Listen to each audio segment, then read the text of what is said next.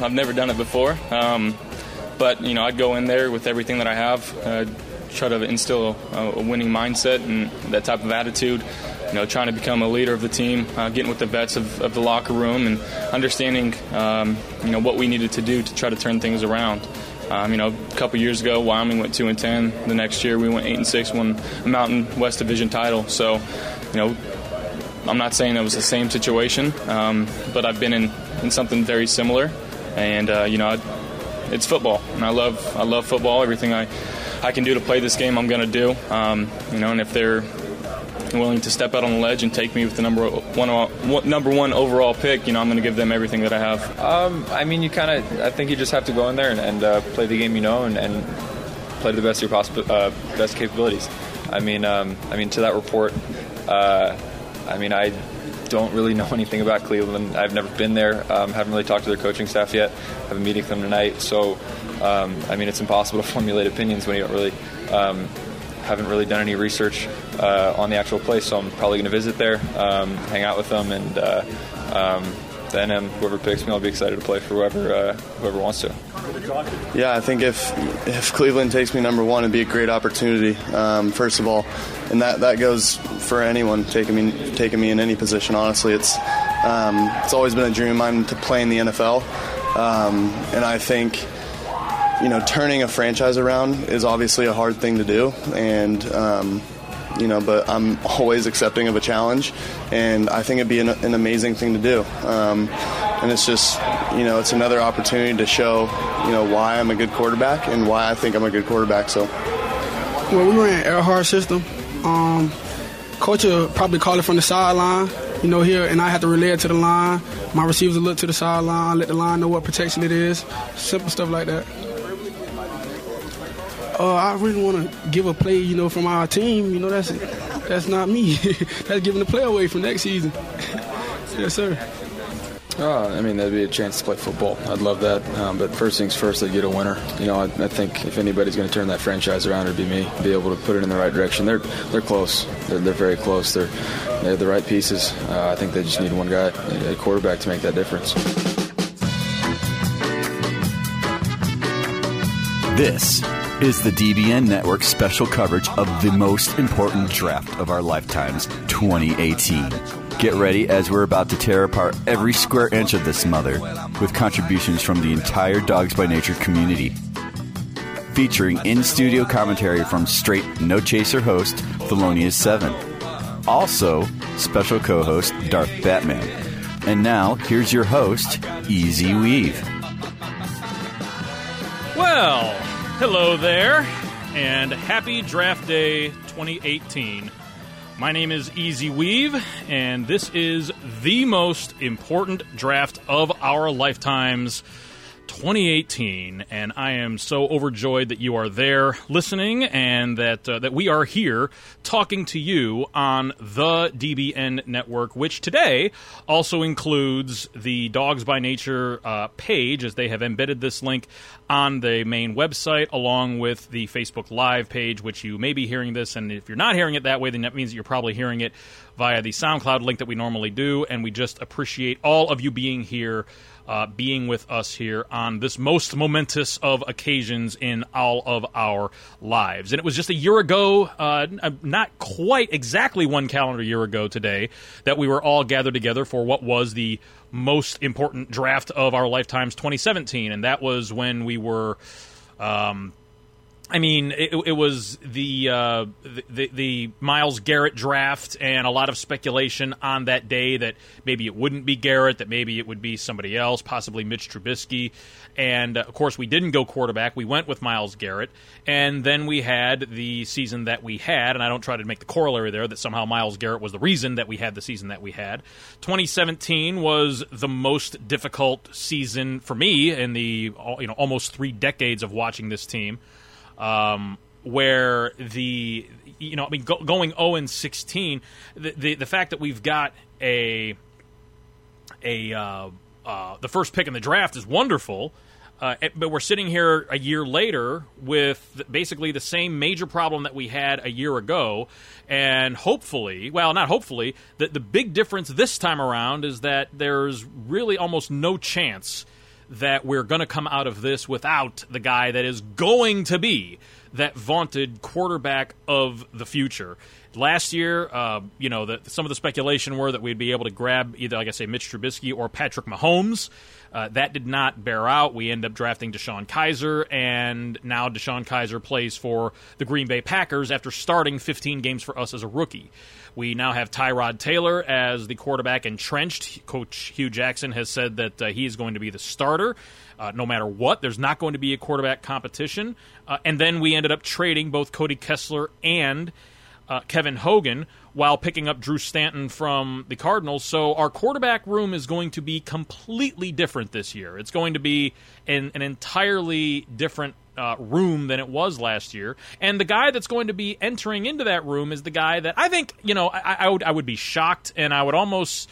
Uh, I, I, I don't think that there's any chance that it's going to be anything other than a quarterback with the first pick tonight. And so, just as we are about a little over, a little under now, four hours away from the you know, the selection of who that guy is going to be, and finally knowing who that guy is going to be, uh, the, the, the one thing that we can know is that there is finally going to be an answer to this. In other words, there's not going to be a question, right? By the time that tonight's over with, there's not going to be a question about what our future as a franchise is going to look like. We're going to have a guy that's going to be our core. It's not going to be an open question, right? I mean, DeShone Kizer was a wild card, and all of these guys. You go back, Cody Kessler was a wild card.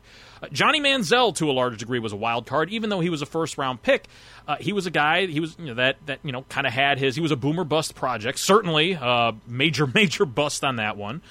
But you know, um, it's it's been 20 years almost. It's been 19 years since we took a guy. It's, it's been 19 years since we took a guy anywhere in the draft higher than the 21st selection overall, 22nd selection overall and I mean that's that's an amazing thing when you look at how how bad we have been for as long as we've been. That it's been that long since we have actually taken the step of trying to secure who that guy is going to be, who the guy is going to be, the guy that we can look at and say, this is the guy, this is the one that we are going to hang our you know, all of our hopes and our dreams. Uh, you know, uh, th- this is the guy that's going to take control of the franchise, and we are going to put every bit of energy and effort that we have as a franchise into making this guy a success. We haven't had that sort of commitment. We didn't have it with Brady Quinn. We didn't really have it with Brandon Weeden. Uh, you know, and again, those are situations where the guys that were brought in, and it's interesting. Not only were all of those guys drafted 22 overall, but in every one of those circumstances, those were drafts in which we had two first round selections and took somebody else before we took the quarterback at 21. So in each of those circumstances, right? There was a an attitudinal. If you want to look at it, there, there was an attitudinal expression by the team that the there's another position that there are other players that are more important than the position, the quarterback position. At least we valued these players higher than the guy that we actually took to be our standard bearer for the franchise. And I think that that's a much uh, different thing attitudinally than what. And honestly, just the fact that I get to say attitudinal uh, this many times in the course of one opening monologue is, is a win for me as this goes. But seriously, it does, I think, make a major difference. Taking a guy very, very early, taking a guy high in the draft, and saying this is going to be our guy. This is going to be the the the uh, you know the guy that we're going to build our entire franchise around. And everybody from Jimmy Haslam, the owner, all the way to the guy that you know sweeps the stadium at the end of the games. Everybody within the organization is 100% on board with this guy, and I, it's been it's it's been many many many years. And even with Tim Couch, you know, he was the guy that we did take number one overall in 1999 and it took you know a while for him to you know to kind of get to the point where he w- was that guy. I mean, had a had a rough rookie season. Of course, was an expansion team, and without uh, kind of reliving the Tim Couch years, you know, there's reasons why that didn't work out the way that it did. But we haven't even gone back to that well in so long, and now that we you know we got past our draft last year where there was this generational pass rusher Myles Garrett that we took. There isn't anybody like that this year. There is nobody and no reason why we would uh, not take the quarterback uh, with the first selection overall. There's just no reason why we wouldn't do that, and thus uh, that is the expectation I think on the part of everybody in Browns Nation, and it's almost an afterthought that we also have the fourth pick overall. Um, but not to the uh, the panel of people that um, we have assembled here with you today, and that we're going to be uh, keeping with you here throughout the course of this draft. And just so you know what the plan is, uh, we started you know a little bit later than we did last year. It really wasn't necessary to do the full 12 hours of pregame that we did last year, but we're going to be sticking with you through the entire evening up to the uh, the uh, actual you know calling of the first pick. We're going to take a little uh, time out at seven o'clock because uh, just because of the way that that uh, this this uh, apparatus works, you got to take time to. Uh, kind of reset because it only allows four hours at a time. But not getting into the the inside baseball portion of this. Nevertheless, what what we're going to do at that point though is come back, stick with you through the entirety of the first round. Tomorrow night we'll get back at it at the same time, four o'clock uh, to go over the second round, which will start an hour earlier than it uh, it does tonight. And then on Saturday, we'll be back with you at 10 a.m. to discuss rounds four through seven. But as we go through, we're going to be you know discussing all of the strategies and all of the various uh, contingencies, and most importantly, well, maybe most entertainingly, all of the buzz. And before getting into what today's buzz is, and if uh, if you're listening, you're probably already aware of what that is. But before I get into all of that, I would like to introduce to you the wonderful panel of dudes. We have our own dude avalanche going on here because I got a great group of guys that are together that are going to be joining us throughout the course of this. And and uh, the the first the first two of them that I want to introduce. First off. Um, a guy that's been on the network now for uh, for over a year does the program Straight No Chaser. He's actually going to be the one that's going to be with us the least amount, at least at the outset, but then will join us later on. Uh, my brother from another mother, and a, just a wonderful all around great guy, Thelonious7, the host of Straight No Chaser. Thelonious, good afternoon, sir. Hey, how are you doing, Easy? I don't know that I could possibly be any better. And it's like it's not just like Christmas Day. I mean, for me, like last night was Christmas Eve. Today's Christmas Day. It's like super Christmas Day. You know what I mean? It's like I've, I've never been. I know. I know. This amped for an event like this. No, I'm totally with you, Easy. This is an exciting day for us as well here. And uh, Thelonious is, uh, you know, uh, of course, joining us from parts unknown but his uh, his love for the Browns is uh, is is uh, you know unmatched as, as, as, as I'm sure it is for yours as uh, you as well. Uh, but he's um, he, he's he's joining us here to uh, to give his take. Along with him is another longtime host on the DBN network. And a fella that has has interchangeably done it on his own and with friends.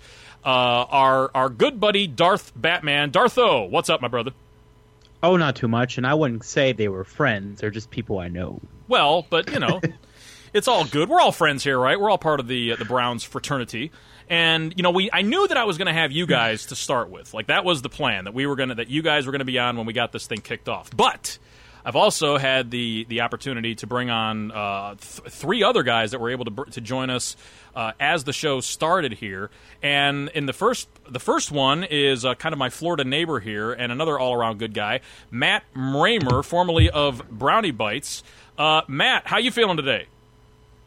Oh man, it couldn't be any better. You said it easy. This is like Christmas, the Super Bowl, all wrapped into one. I don't know how you could wake up today and not be juiced. I mean, I probably slept for like three hours and then woke yeah, up. I didn't sleep much last night either. And, and to be honest, I've I've been for probably the last month or so. I've been in a, a bit of a depressed state, just hoping and praying that it wouldn't be Josh Allen. And over the last couple of days, the rumors have swirled and they have changed into rumors that are positive. So I'm in a good mood, brother. Yeah, I positive, yes, uh, and, and, we're going to get into all of that. But uh, I would be remiss. In fact, we may be remiss because I'm not. Sh- I'm not sure if we have him or not. But I do believe that our, our old buddy uh, Big Town Brown is also with us. Hey Terry, you there? No. And as soon as I say that, as soon as I say that, he dropped off. But it's okay because filling in for him now is someone who uh, jumped in right at the last second as the show was going to start. And this is kind of a surprise to the roster, but here he is. The one, the only, the erstwhile manly and loving it. Mantle, what's up, man? Hey, do you hear me? Yeah, yes. Okay. I haven't used this headset before. That's a perfect hey, intro. It's, it's it's it's good. I've never used this headset. I am uh, I'm doing all right. I just got back in town, a little traveling. Uh, I just woke up from my nap. Um, I'm glad you were yeah, able to make time for us. I haven't I don't know the first thing about what's going on with the draft, and I, I'm just here to, uh, to be here. Well, that's the sort of hard hitting analysis you're going to get tonight on the most important draft of our lifetimes coverage 2018 from Manly and Loving It, Thelonious 7, Matt Raymer, Darth Batman, and uh, B- Big Tom Brown was here. He uh, popped off. I'm sure he'll uh, he'll join us again. He's you know he's interchangeably garaging and so forth, so you never know with with uh, with that guy. But okay as I opened up talking about the the quarterback situation and you know that it's going to be we're going to take somebody at number one. And over the weekend, I had a chance to talk with uh, Gin and Tonic and Fourth, and they had their own ideas about who that person would be. And it was interesting because everybody had a different idea of who they wanted to draft and who we would draft. And in fact, I did a, uh, I, I commissioned a poll on this that's on the website right now, and it was basically the same as uh, what the poll that we put up a couple of weeks ago was. A lot of people were thinking about Sam Darnold. But as we have gone on here today, I mean, look, if you've been paying attention at all, and, and really from the time that uh, that the sun cracked this morning, it has been all over everywhere. You cannot miss it. It is the now the overwhelming consensus. By, no matter where you go, uh, especially if you're on uh, the, the, the Twitters. But you know, even no matter where you go, it seems like the uh, dam has busted open, and it really all the signs are indicating that it's going to be Oklahoma quarterback Baker Mayfield. At least that's what everybody says. Uh, Thelonious, I'll start with you. Do you? And, and I'm, I'm going to go on record right away and say I don't buy it. I still think it's going to be Josh Allen. But what say you?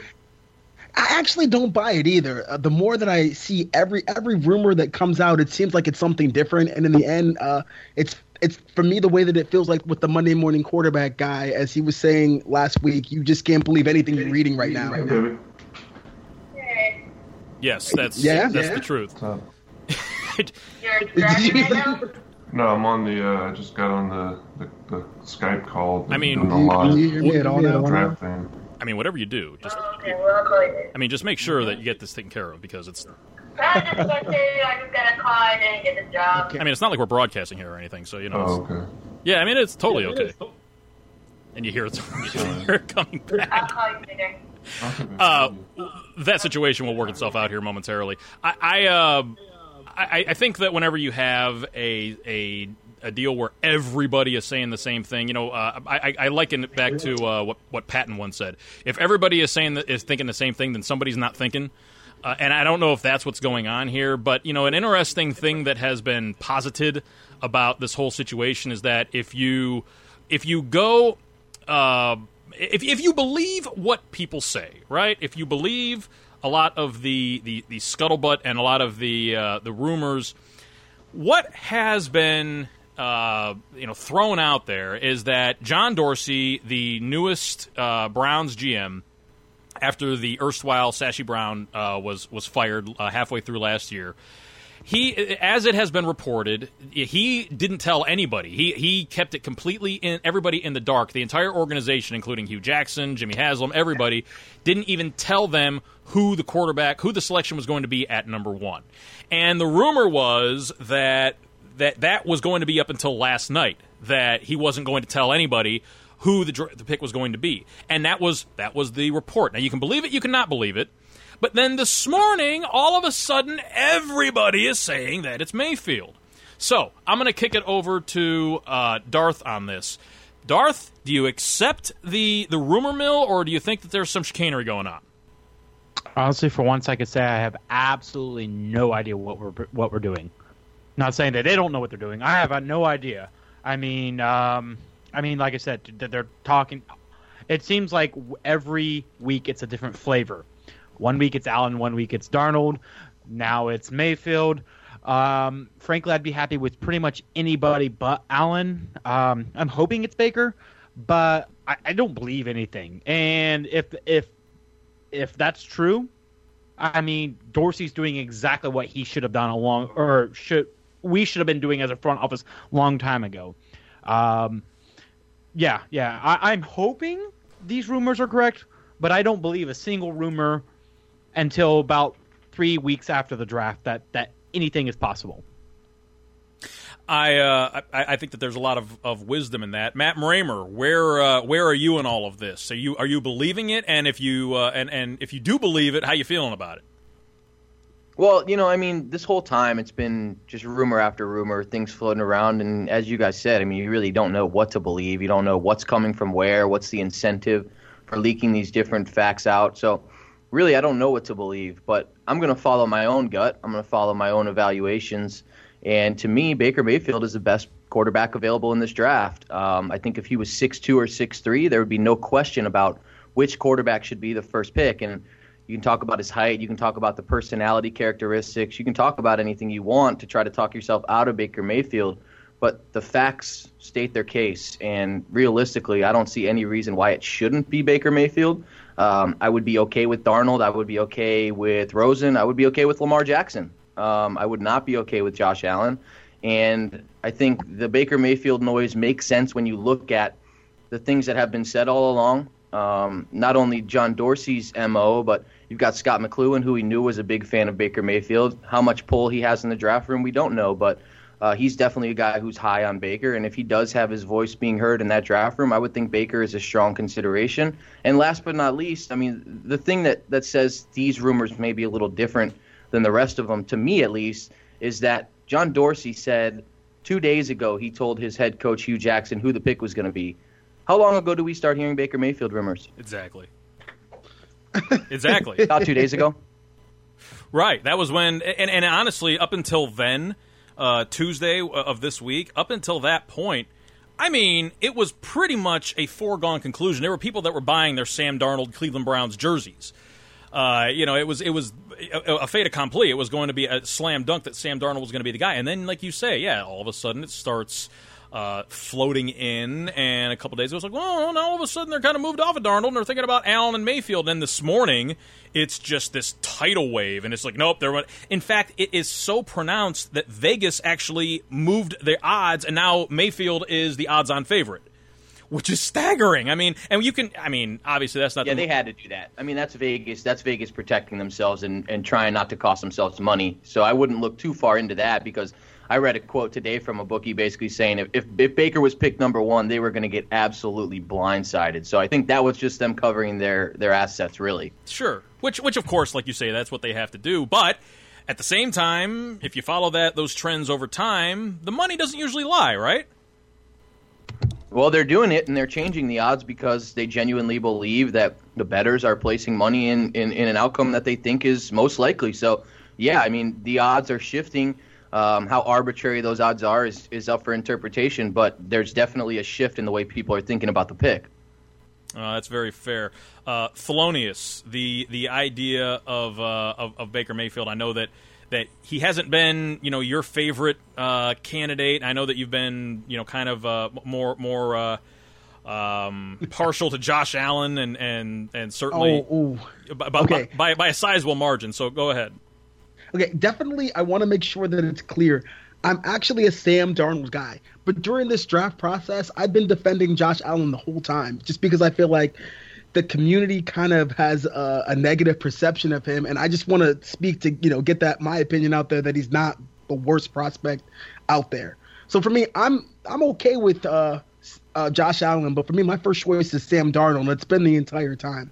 I actually still think that if I had, you know, if it, if it came down to it, that that's still the guy they're most likely to go with.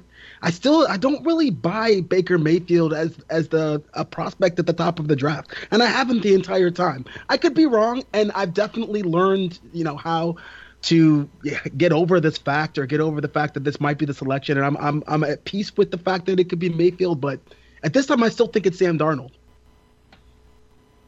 and you know that could certainly be a, and, and if it does end up being Darnold um and, and it's an interesting uh, thing to stew on for a moment. If if Darnold ends up being the pick or if it ends up at this point being anybody other than Mayfield well then what does that say about the last 24 hours I mean, if it, if yesterday at this time people were still walking around like I have, have no idea what's going to happen, I, you know, and and you had people kind of pontificating, oh, this is definitely going to be this guy, or and somebody else will say it's definitely going to be that guy, and so when you've got multiple people that are out there saying that it's definitely going to be this guy or that guy, then that you can pretty much guarantee that nobody knows anything, right?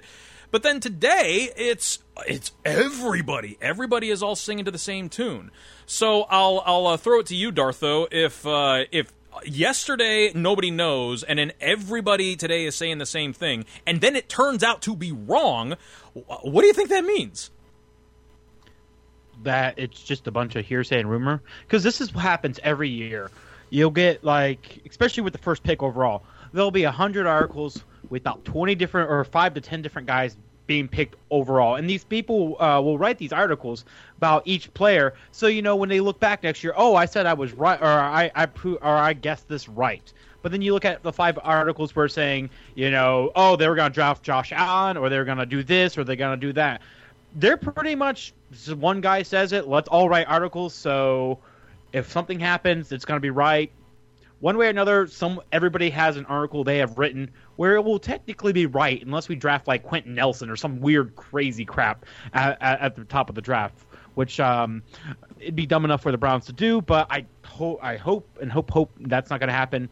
But like I said, um, honestly, it I'm I'm really liking Dorsey for this fact. So for the fact that there is no number one consensus overall guy, no matter what. So for the fact there's three to four guys that could easily go number one, and nobody really has a clue. So we're just gonna talk about all of them and guess them, and it's just pick what flavor of the or which flavor this week it's going to be. So it happened right before the draft. It's Baker Mayfield, and I hope that one is the most correct one. Manly and loving it. I know that you haven't really paid a whole lot of attention to the, the entire process. You don't really know who any of the players are. You probably don't know what the composition of the Hey, team hey, is. Having said that, they are. having said that, just from a strategic uh, point of view, yesterday nobody knows anything. It's reported that Hue that, that the entire organization is going to know about it last night.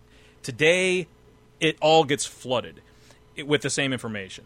If it turns out to not be true, what do you think that means? As far as I mean, like how do how do you suppose we get from point A to point B on something like that? As far as what? Okay, what I'm saying is, what do you think? How how could that happen? Right? How could everybody be wrong if it ends up being somebody other than Baker Mayfield?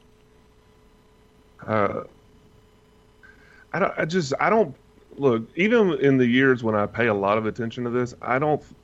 The only thing that matters in between the end of the season and now is the combine matters to some degree. The pro day matters to some degree, and then you know, in the obviously the Senior Bowl and stuff like that. And other than that, it's just if there are negative things like there's this stuff. I just googled who Josh Allen was, and there was some racist tweets apparently. Like that matters. the guy from uh, you know Ole Miss a couple years ago that found out there was a picture that came out that he was like smoking a bong or something, Laremy and that caused him to caused him to drop. That stuff matters. Anything else, like especially in the last week, two weeks, none, none of this, none, it doesn't matter. It's all just they're trying to position and make people think one thing, do another. It's the same crap every year, and yet every year people are like, "What do you think this means?" And where? How can we get? It, it's they're just playing the game, man. You know. Well, and I- I- somehow people still fall for it. Well, I understand that, and it, you inter- interesting. You brought up the uh, the Josh Allen stuff, which we'll get to a little bit later on. But what what I'm saying is, if if yesterday nobody knows anything, and then today everybody Who's nobody. Well, what I'm saying is that there, as of yesterday, if you were to look Uh-huh. anywhere across, you know, the Twitterverse or Okay. anywhere in the media, or even the people on on the site, you know, there's there's people that grandstand and talk about like they know things, but gen- but it was all over the place. In other words, there's just as many people thinking that it's going to be Sam Darnold as Josh Allen or whoever it, they they think it's going to be, but then today it's lockstep. It's I mean it's near universal out there. And I, the question that I have is, and I guess this is what I'm uh, I'm getting at. If yesterday nobody knows, and today everybody is singing the same tune, if tonight that ends up being the wrong tune, what I'm wondering is, if if th- if that ends up uh, being the case, then where did the poisoned information come from? Right? I mean, Can I, can I jump in easy? yes, yes, please do. I think, and, and this is just, you know, gathering information over the last couple of months. The conclusion that I've come to is um, it's going to be an organized disinformation campaign, and the reason is John Dorsey wants to know where the leaks are coming from. Um, and I don't know if you guys have noticed, but over the last couple of months, that building has got awfully quiet. Uh, and there's a reason for that. The reason is John Dorsey made that his top priority when he came in and took over as GM was to cut out all the noise that was coming out of that building. And as we know, it was a lot of noise. Um, Hue was in bed with Mary Kay, and you've got all kinds of different rumors being floated from inside the building. So my theory all along has been John Dorsey is telling different people different things. And when he sees that information make it to the media, he then knows who told that information to the media. And That sounds plausible. Let's go with that. That's I- I'm- I'll- that, and that's what I was getting at. Is did he seems like a douche. He seems like he would do that kind of stuff. So did Dorsey set a trap? And that's really what we're talking about here. Did Dorsey set a trap for Hue Jackson? We we assume that it would be Hue, right? Because, like you say, it's been really quiet. And then the the word has been that Hue has really been out of the process. That Hue didn't even know who the pick was going to be until yesterday or two days ago. So if that is the case, I mean, and, and let's say that I mean, and look, a lot of this is speculatory, and I'm I'm, not pretending to to pretend to know that this is how it is, but I mean, look, we're th- this. There's a lot of um, a lot of stuff to kind of sift through here as we're in the final hours going into the draft, and it is it's just a very striking thing that up until now everybody has been nobody nobody has been able to say definitively anything for sure. Today, people are talking about this like it is a done deal. And if it turns out not to be, I kind of have to agree with you, Matt, that it probably was a case where Dorsey is saying, "I want to find out where we were having these th- these problems." Because you're right, uh, Mike Silver and Mary Kay and all the. I mean, the, these people. And then last year, what, what especially you know after the, uh, the the the Garoppolo dust up when he got traded to San Francisco, and then it was the whole uh, ba- ba- basically the organized campaign that the coaching staff took out against the front office, and all of a sudden, every every thought that we had within the organization was being you know broadcast to every you know every corner of the of the Twitterverse and of the media world. And yeah, I agree that that's that's a huge problem. If if if that actually happened though, if he actually set a trap, and if Hue actually stepped into it, well then I, I don't. Go go Is- ahead. Is that what you were trying to lead me to? Wow. Why didn't you just come out and ask me what to think about that? Well, I wanted to see if it was puzzle if it was if, if it was a crazy I don't idea. know what's going on. Well, uh, Well, let's say this. Let's say this, guys. I mean, look, hypothetically speaking here, easy. Let's say that is the case, right? Let's say that that is Dorsey's uh, plan here is, is to set a trap and see who's going to step in it. If if you're going to those lengths to try to find out whether or not you can trust your head coach, shouldn't you have canned him already? Well, um, you know, here's the thing about that. Uh, well, I mean, it, it's there. I think that there is a uh, an, an an an idea that people have about our organizational structure that tends to be incorrect because it's anathema to how it is everywhere else in the league and, and even most organized businesses. In that people kind of expect that you've got a an owner, a team president, a GM, and a head coach, and then that's kind of the chain of command. But as we have known throughout the course of, well, Jimmy Haslam's entire time owning and operating this team, that's not how things have been. What he does is he hires his front office people, and he hires his, uh, you know, his team presidents, and he hires his head coach, and he basically treats all of them as direct subordinates. There is no hierarchy, there is no chain of command there all of these guys are reporting directly to him, which is to say that none of them really have any sort of power to uh, wield over any of the other ones. And so, if that is the situation, right? Because I agree with what you're saying. If you actually have to go to those lengths to find out, you know, where the rat is in in the organization, then why don't you fire that guy? I think that the re- the answer to that question is that Dorsey doesn't have the power to fire the guy that the only way that he could uh, that he could effectively you know make the case and again, again all of this is speculative but at, at the same time if what you're trying to find out is who the leaker is and i'm just assuming that it's you right? It could be you know it could be anybody. It could be somebody you know within the organization that nobody knows about. Uh, but if it does end up being so let's say let's go that way right? Let's say that he wasn't trying to set up you. Maybe he was Well, just it's- trying it's to find out. It's pretty obvious that that sorry to cut you off, but it's pretty obvious that nobody has the power to fire Hue besides Haslam. that's the point I mean, That's if the last four years have taught us anything, I mean, I'm saying you're right. I mean, it's it's it's like obvious, like duh, kind of thing. You know what I mean? yeah if and if if that's the case right if if And it's obvious that Hue's a rat too. I mean, that's pretty obvious. Well, it's it's you know here's the thing about that. It's it's obvious that Hue, at least in my mind, it was pretty obvious that Hue incorporated some fairly um, you know less than than Unscrupulous. Yes, that's a great word. Uh, Some unscrupulous tactics last year in order to uh, kind and and again, it's under his agenda. to to basically Ooh, I got words. to basically cast the blame onto Sashi in order to protect himself. But you know, you got to understand uh, from my perspective on this, if if both of you right are reporting to the same guy and that same guy, especially in a situation where we everybody went into this with okay, we're going to be bad for the next couple years. And and that everybody said that at the outset of all of this. But then halfway through, we decide, well, we knew it was going to be bad, but we're really upset that it's this bad.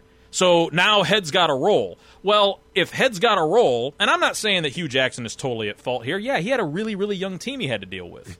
But at the same time, with that type of organizational structure, I can't really fault him necessarily for being that way. But at the same time, it, it does kind of corrupt you, doesn't it? I mean, uh, uh, Thelonious, you've been wanting to, to chime in here. Uh, am I totally Yeah. off base with this, or is there some merit to it? Yeah, for me, I don't think I really buy that that whole slant that it's something that Dorsey's trying to do to, to entrap somebody. For me, when I it's kind of like the old law and order like adage where they say you if you see hoofprints, you think horses and not zebras. For me, I think that the reporting as you get up to closer to the draft, it all gets really useless.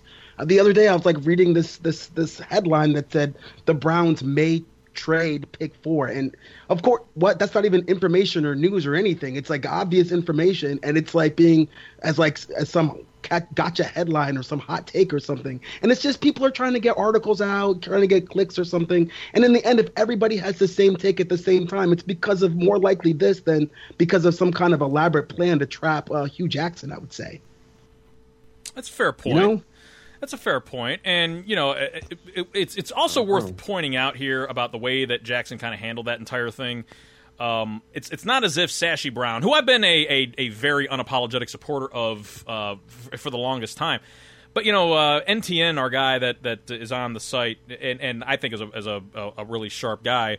Um, he made a point, and I think it was a really salient one that you know it's not as if Sashi Brown's way that he ended up you know uh, ascending within the organization was totally clean and pure as the wind-driven snow as well. Uh, you know there was probably a lot of backbiting and and stuff of that nature because that again I think that has to do with the way that this organizational structure is, uh, and you know, I, I- I actually have a theory as to why that is, and, and we may get into that as uh, you know as the draft unfolds. But uh, I guess the another part of it is that if it does end up being Baker Mayfield, if Baker Mayfield is the the pick after all of this is said and done, does that does that concern any of you that by in one day of giving up that information it's all over the media right? It's all over the media and then it would apparently it would apparently at that point become credible uh, intel that they got on this uh, Darth, I'll start with you. Does it bother you if that's the case? That you know, one day it's basically you know radio silence, and the next day everybody knows about it. No, Everybody knows not- about what? What? What's Not- the not- news? I'm, I'm sorry. Not at all. Um, mainly because, like I said, this goes back to what I said. Every week, there's been a new flavor of which quarterback we're going to take.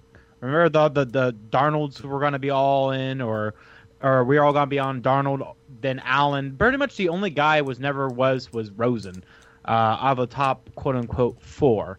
Uh, I would throw Jackson as as a top four and remove Allen myself, but the way the media has been saying is top four is you got Rosen, you got Baker, you got uh, um, Allen, and you got um, Sam Darnold. Um, so what I'm th- what I'm uh, what I'm trying to get to is no matter what, there's got to be an article saying this. So it just so happened that Baker Mayfield was the last guy that they all started reporting to about. Because remember, a week and a half ago, everybody's saying the pick was going to be Sam Darnold, no ifs, ands, or buts on it. Uh, but now it's pretty much now they're saying Baker. So I, I, I think it's all just nothing but tinfoil hat conspiracies and hoopla, and I think we're all overthinking or overthinking this uh, thought process. And and Manley, what the uh, what, what what it is that we're describing here is that every like all of the news outlets, Mary Kay Cabot, you know, the the uh, everybody, all the beat reporters for the Browns, you know, even the NFL Network people, like it within days. You know, I think uh, who was it? Was it Schefter the other day or uh, Albright? One of these guys actually he tweeted the pick is going to be Darnold, and then he had to immediately delete the tweet uh, which caused people to speculate. Well, was it was that supposed to be a private message? Was he answering a question? You know, and then and then it was just kind of left this murkiness. And then all of a sudden today, everybody, everybody, everywhere that you look, it, they're all reporting the same thing that uh, that it's going to be Baker Mayfield. I mean, overwhelmingly so. And so that's okay. that's kind of the nature of, well, of the question is what causes that. It it it helps the listener when they know what you're talking about. Well, most of the listeners are are more significantly up to speed on this type of thing than you apparently are, but that's okay. I know, right? That's and that's what's and that's, that's why it's amazing that I'm one of the people on this. Well, but that, when you get in at the beginning, you can just hop in and out whenever you want. That's that's why you get on on the ground floor, people. I, I guess that that's true because you were actually one of the people at the very beginning of this whole thing here that we do on the DBN network, which is now almost two years old. Yeah, I've got like tenure. I can just you know. I suppose that's true, but then again, that's true of just about everybody on here. Thelonious has been on with us for a long time. Darth has been with us for a while. Raymer's been with us for a bit. You know, you're not all that special, dude. Fair enough. And there he goes. Okay. All right, moving right along because uh, uh, this this uh, obviously is just speculative, and as far as uh, w- you know what it means and how it got there, honestly, we're not really going to know any of this until the pick is actually in. And I guess uh, as we go through this, if it is Baker Mayfield, if he is, it does end up. And I'm gonna, I'm going to be very honest about this. Mayfield has been my guy from the start, and the and for a lot of the same reasons that Matt said earlier on. Uh, to me, the quarterback position is not about who has the strongest arm. It's not about who the tallest guy is. It's not about uh, you know, being how many people went to the birthday party. It's not about being tall enough for cold weather. It's not about car bash. It's it's about some pretty. It's not about hand size, right? It's what? A, it's about some pretty specific things, and they are being able to from the pocket, being able to read defenses, make smart, quick decisions, and sharp, accurate throws consistently. And honestly, as I watched, and I've watched all of these guys, and I like all of these guys, and that's that's another really important part of this too. I really like all of these these uh, quarterbacks, and that's in the order that I like them is Mayfield number one. I, I obviously like him number one. I like Lamar Jackson uh, and and Josh Rosen after that, almost dead even. And then I, I like Sam Darnold after that, and I even like Josh Allen, even though I know a lot of people aren't aren't on board with that. Um, but the reason why I like Mayfield more than all of those guys is because he does those things. He is very, very accurate at every level. He is able to read defenses. Yeah, I know he played at a at a, uh, at a gimmicky type offense, but then just about everybody does these days. And uh, a guy that played at you know an, an, as airy an air raid of offense as you can have, Jared Goff a couple of years ago had a tremendous season last year which kind of dispels the the what I consider to be a myth at this point that that sort of offense isn't going to work in uh, in the NFL. But that's why I'm uh, that ba- that Baker Mayfield has been my guy. There's certainly you know things to like and not like about you know all of these guys and it's not to say that any of them are perfect and mayfield certainly isn't perfect uh, but the biggest reason for me, um, even more than all of those things, because I think that Josh Rosen, for example, is a tremendous passer. Uh, I think that he's got great mechanics. I think that Sam Darnold has just a, a great amount of, of talent, uh, able to hit tight windows, all of those things. And I think even Josh Allen, for a lot of his accuracy issues, I mean, the guy, there's no doubting the guy has an absolute cannon on that uh, right shoulder and that he can be accurate from time to time. But here's the thing with me. Well, where are you looking? What's that? Well, they, you said Josh Allen's accurate. Where are you looking? I'm I'm saying he can be accurate at. T- well, look, get into from time to time. Get into that. I can be accurate from time Ooh. to time too. Actually, maybe they should give me a call. I could use that money. If you watch a lot of his tape, and I, I look, I understand what you're saying that there are a lot of throws where you watch and it's like where where the hell was he was he going with it? I mean it was it, it wasn't even that he missed the broad side of the barn he threw it like in the completely other direction of the barn and you wonder, well, how the hell does that happen? And I think that, but then there's other p- times where the dude is rifling it in there between three defenders, right on uh, you know a solid rope on on target. It's just not consistent at all. And I think that a lot of that, I'm not trying to explain it away. I'm just saying I can understand why people can see in him a guy that it's like, okay, if we get with our coach, if we get get this guy with our coaches, we could work. You know, we can. Oh yeah, the some- coaches who did so good with DeShone Kizer. Well, I didn't say our coaches. same coaches. I didn't say our coaches. I'm just saying that you know some coaches could could take this guy and could work. Well, all right, Matt, you go right on ahead. Uh, out, Well, you, I mean, you're right, Easy. If if this guy falls into the right situation, he could be the best quarterback in the draft. There's no doubt about that in my mind. If he goes to the Saints, if he goes to the Patriots, if he goes to a situation where a he's not expected to play right away, but b and and more importantly in my mind goes to a place with a true player development staff, I think there is a chance that he could end up, as I said, being the best quarterback out of this draft. His physical tools uh, are something that we haven't seen in quite a long time.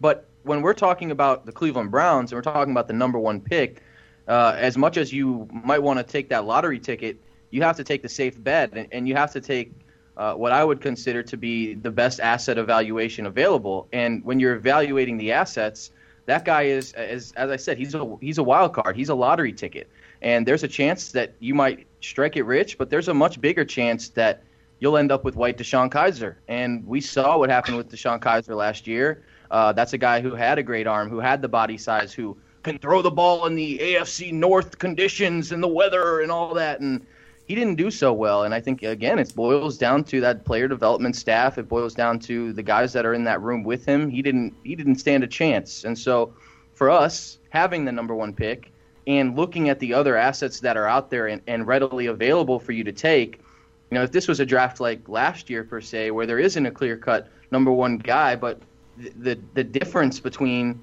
uh, Josh Allen and the next guy is huge, then I could understand it. But when I'm looking at this, I see a pretty big drop off between the Rosens, the Mayfields, like you said, even the Lamar Jacksons to that Josh Allen. So to me, the value just wouldn't be there as the number one pick. Eh, you could you could say the traits that you see and the things that excite you, and I'm not going to discredit any of that because I think all of that's very true. And and for the right situation, it makes a whole lot of sense. For us and the situation that we're picking, it just doesn't. Yeah, I think that there's. I don't know. Go go ahead, Thelonious, because I was going to ask you a question, but you go right on ahead. No, it's okay. For me, I mean, you're talking a lot about Hue Jackson and the problems that he had in developing DeShone Kizer, but you're not even mentioning the fact that we have a new offensive coordinator, Todd Haley, coming in this fall. And I think that makes a big difference in uh, selecting a guy like uh, Josh Allen, a guy who developed a quarterback who has a lot of the same traits that Josh Allen has. So for me, it's not just about McCloughan as far as the selection goes develop? with Baker Mayfield. I mean, uh, just not developing, but I'm working with a quarterback like uh, Ben Roethlisberger. So for me, that's the that's what really made me think that Josh Allen will be a kind of guy that the organization would be looking to add. Yeah, I mean, again, like I said, the traits are definitely there. I mean, if you were to draw up a guy who you want to be a quarterback, especially in the AFC North, that's your guy. I think people are getting a little sucked into the Carson Wentz prototype and seeing what Carson Wentz turned out to be. Oh, small school, didn't play top competition, had a few things to work on, and now in year two, he's turned into this, you know, what some would argue could have been the MVP of the league last year. However, that has so much more to do with John DeFilippo. That has so much more to do with Doug Pederson. That has so much more to do with the player development staff. Don't leave Frank Reich out of situation there. that Carson Wentz went into. Yeah, Frank Reich, great point. Um, it has to do with those guys and the situation that they put him in. And granted, yes, as you said, that's a good point by you, Thelonious. Todd Haley coming in will make a big difference. I won't be screaming at my TV with every play that Hue Jackson calls like I was last year. But at the same time, if you're trying to get into a situation where you want to win, and I know the coaching staff knows th- th- their job is not safe, never safe here in Cleveland, uh, you're going to pick the guy that you think can win you football games, not the guy that's going to be great in three years. And I'm when gonna we're finally have the number one overall pick, usually we can win one game and still end up with the number three pick somehow. So right. is now really the time to go for the dude that I mean, I'm all for picking who you think's who you like the best, even if it's some guy that's projected to go wherever. I don't really care about all that. But um, you know, I wanted Derek Carr a few years ago and he wasn't projected to go up to the top and I wanted Jared Goff. Uh, but um Yeah, you were definitely a Goff honk. There's no doubt about that. yeah, I was that. a huge, huge Goff guy. But uh, you know, you you have we have the pick of who of the litter, and I understand if it's based on your evaluation. But if you're basing who you're picking, like now, well, now we might, we're here at the top. We might as well take the guy that has all the physical tools. Like yeah, that's how you end up with you know Josh Freeman and Blake Bortles. and I, it's it's a good you know uh, I think a, a- a distinction between you know kind of the, the tools he got because here's my question for you Thelonious if it- Josh Allen, who who is the guy? I'm, I'm still on record. I think that that's who the guy is we're going to actually pick tonight. But then it does kind of beg an interesting question. Josh Allen is, and, and look, you know, people are different, and, and no two people are the same. And, and I think that we get into, I think a lot of people get into trouble when they start saying, well, you know, Mayfield is, is like Manziel, or Lamar Jackson is like Michael Vick, or, or, or anybody is like anybody else because everybody is their own person. You know, nobody is this is the same. Uh, but at the same time, when you got a kid like uh, Allen, who is definitely going to need some time, but he's got all the physical tools. He's he's big, he's tall, he's he's you know he's thick, he's stout, he's a big guy, and he's got a, a huge arm. And so, he, but he's a guy that's going to take some time to develop. All right, well, if that's the direction that you're going to go in, if that's the type of guy that you're going to get, well, then would it not have made sense in to at least consider uh, having a guy that is pretty close to that? I mean, I realize that DeShone Kizer doesn't have the same type of arm that Josh Allen does because really nobody does. But his arm was, I mean, Josh or uh, DeShone Kizer has a plenty fine NFL arm. It's a really, really good arm, and he's got all that size. And he also has a year's worth of NFL starting experience under the belt. If we're going to go with a guy like Allen, would it not have made sense to at least, you know, given a, a harder look at Kizer? Yeah, I actually made that case initially uh, when I was first beginning this quarterback search thing at the beginning. I definitely wanted to have a guy like Josh Allen in with DeShone Kizer because they, they have a very similar style. I, I personally think that uh, Josh Allen is loads ahead of him in terms of um, his ability as a prospect. So it's not, I don't think there's so much, such even that close in this regard, but I do think that they're very similar in their skill set. So I agree with you about that. So it's it's a little bit uh, baffling to me that the Browns would go all and uh, get rid of him, even though for some decent value, still to get rid of him for uh, Randall in this at this time, it just seems like a waste of a year as far as you know, as far as my perspective as a fan. Sure, and but and I guess the the key for me is that, and Darth, I'll, I'll direct to you here. If if that's the case, right? Like if it's the same type of, of toolsy guy, and we we kind of discarded one of those guys. And for, you know, for whatever reason, I can under you know I can I can understand all the reasons why wanting to do that. Uh, but doesn't it kind of maybe indicate that we would try to go maybe in a different, or maybe, maybe not have the same sort of emphasis on those sorts of things when we actually? I mean, if if that was important to us, then you would think that it would have made sense for us to at least hedge our bets a little bit and kept Kizer along. No, or I mean, because to me, it kind of indicates that we're going to go in a different direction. Am I all wet here, or what do you think? No, I, I completely agree. I, I don't think uh, with the decisions we made, Allen, but I will defend one thing, or, or I will defend him one way, and that's saying if we decide the whole Kizer thing was more or less start with clean slate, uh, new tools. Two, something um, that's not mentioned is if you look at our quarterback room right now, we already got um, Tyrod Taylor, who's quote unquote the starter, someone who has won games, literally has actually won a game in the NFL, plus you know has had winning seasons. Two, we got Drew Stanton, who's had some starting time, who's had some backup time. So the way I look at it right now is no matter who we get, that player is not going to see much field time this year, other than maybe towards the end of the season, whether or not, say, if we somehow make it to the playoffs and we're, we're shooing at you know the last week. I mean, just go look back at uh, what Kansas City did. They benched or they had Mahomes ride the bench the whole season till right there at the last week, and he played that last game. Something like that, or you know, hey, the season's screwed. Let's start the new guy or start the rookie. Um, last couple games, see what we got in him. One of those two things. That's what I, I see happening but then you know I got I got I got to point this out. Mm-hmm. I mean, don't do we not say every year that we are that that we don't want the rookie to play, that we have a veteran that we're going to put in there, and that guy's going to go out there and and play, and the rookie's going to sit and learn, and we're not going to put this guy into the fire. I mean, I, I remember us having the same conversation about Kizer last year. Uh, I remember nobody was even thinking about Cody Kessler the year before. Uh, How about Josh McCown helicoptering and throwing Johnny in game one? That's what I'm saying. No, no, no, no. Well, well, no, no, no. Here, here's what's different. Every other year we had a veteran, uno, one single veteran. We have two veterans. It's Not true. only do we have do we have a veteran, we have a backup to that veteran. So we have to have like you know Charlie uh, uh, uh, clipboard Jesus going out there kind of game where the rookie sees the ga- field. That's the kind of thing I'm saying. We have not only do we get a veteran, we also got his backup. So no, and my theory is no matter who we get, he's going to technically be the third string quarterback this entire season. They're doing anything to protect that kid from getting on the field, and that's why we have two quarterbacks already. Well, again, not to not, not not to throw cold water on what you're saying. I mean, even though I think that you, you may be overselling Drew Stanton a little bit as far as I oh, no, no, no, no, no! I'm not overselling him. I'm not saying he's good or anything. I'm just saying he's most definitely he- not that. I- he, he's how I, I honestly don't know much about the guy. I know he hasn't won a whole, a whole lot. he Um, won games last year. That's well, true. Yeah, He did. but the question is, is what's his injury kind uh, uh, record? We're, we're not sending him out there to win games. We're sending him out there to not get injured till our rookie's ready. Right, you just want him to go out there and throw innings to make sure that we don't uh, uh, send the rookie out there. But Thelonious, let me ask you this: um, We've got, if if I go back to last year, it was what week three or four before we saw the fir- the third string quarterback for the first time. The year before that, it was definitely week three before we had our third stringer starting. Uh, the year before that, I know that uh, you mentioned Charlie Whitehurst. I think that we there was even somebody that was before him on the uh, on the roster. I mean, does it not seem that our third string guy plays every single year?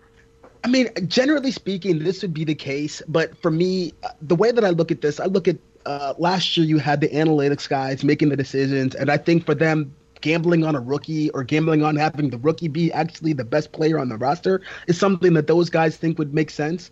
Uh, I think the football guys, I guess the meatheads, as you affection, meathead as you affectionately call him, Yes. uh, this guy, I think, doesn't have any stomach for having a rookie quarterback playing on his team. And I have a feeling that coming into this year, this guy really has the situation set up the way that um, Darth described it so that this doesn't happen this year. I mean, look, I, I, I'm- I'd, I'd like the idea. I just have a hard time. I mean, it, it's just it's just that it seems like. I guess what my point is, I don't know why this year would really be any different. I mean, because every year it seems like we go into this. Maybe it's because Tyrod Taylor does have a, a fairly decent history of staying healthy. Um, that and also, I will say that neither Cody Kessler or Hogan should have been considered veterans. So uh, they only had one year of experience. One played a part of a game. The other one lost every game that he played. So I wouldn't consider neither of them veterans. Yeah, I would say. say that was the biggest mistake last year, and and that doesn't even fall on the coaching staff as much as I like to harp on Hue. That falls 100% on Sashi Brown in that front office for not having a veteran in there. When they got rid of Josh McCown last year, to me, that was the biggest mistake they made all season long. Worse than the horrible play calls, worse than the time management decisions, worse than everything else. Getting rid of Josh McCown when you have a rookie quarterback coming in and nobody behind him to play was the stupidest thing the Cleveland Browns could have done last year. But uh, I have to, uh, and and I'm not just trying to uh, blindly support you know or defend uh, Sashi Brown here. But as I recall, with that whole Josh McCown situation, did it not play out the way that Hue asked Josh McCown to be a coach? And McCown said, "No, I want to play." And it was that it was at that point that he released him. I seem to remember that being the, the sequence of events. Was it Hue that that said that to him? I don't know where Yeah, that that's determination correct. came from. I, I do remember hearing that story though that uh, that they had asked him to to basically be the QB's coach, and, and he was not comfortable hanging it up yet. And he showed Yeah, that that- he still had a lot of gas left in the tank last year for the Jets. That was totally Hue that did that. So um, yeah. All right, that's Sashi's another mark. That's another mark on the on the kill Hue Jackson tree. And, I'm, and, and look, I, I am not because honestly, I, and this is a big deal to me. The the best chance that we have, and I know a lot of people are going to disagree with this, but the best chance that we have as an organization to get this thing right and move forward successfully is going to be if Hue Jackson actually can become a successful head coach. Uh, because the idea of you know up uprooting him and starting all the way over again with different schemes offensively and defensively i mean we do this we, we've done this in fact hue's the first coach we've had amazingly the first coach that we have had since romeo crennel he's the first coach since romeo to reach his third year which is a pretty big deal to me. I mean, the fact that we've actually had a guy that can, you know, we can we can continue running the same type of schemes, or at least try to build on what we do. Uh, Easy, doesn't it feel to you? I mean, this I, I can't speak for anyone else. That's why I'm asking. It feels to me like continuity for continuity's sake. We you're saying run the same schemes. The schemes were garbage. The schemes were awful. they, they, you know what I mean? So continuity. Okay, you got the same coach. He's bad. He's not a good coach. And I'm not going to sit here and root for you to fail, which I I, I think a lot of people are doing, and I, that may be what you're hinting at here. Is that you know you want to see your team be successful, of course, but you should have been gone after last year. And to me, it seems almost inevitable that he will not be the long term coach of this plan. So get him the hell out of here as quick as possible.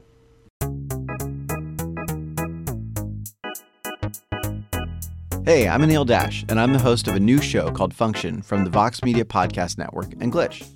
This season, we're talking with experts about why our voting machines are so bad and how that might hurt our elections.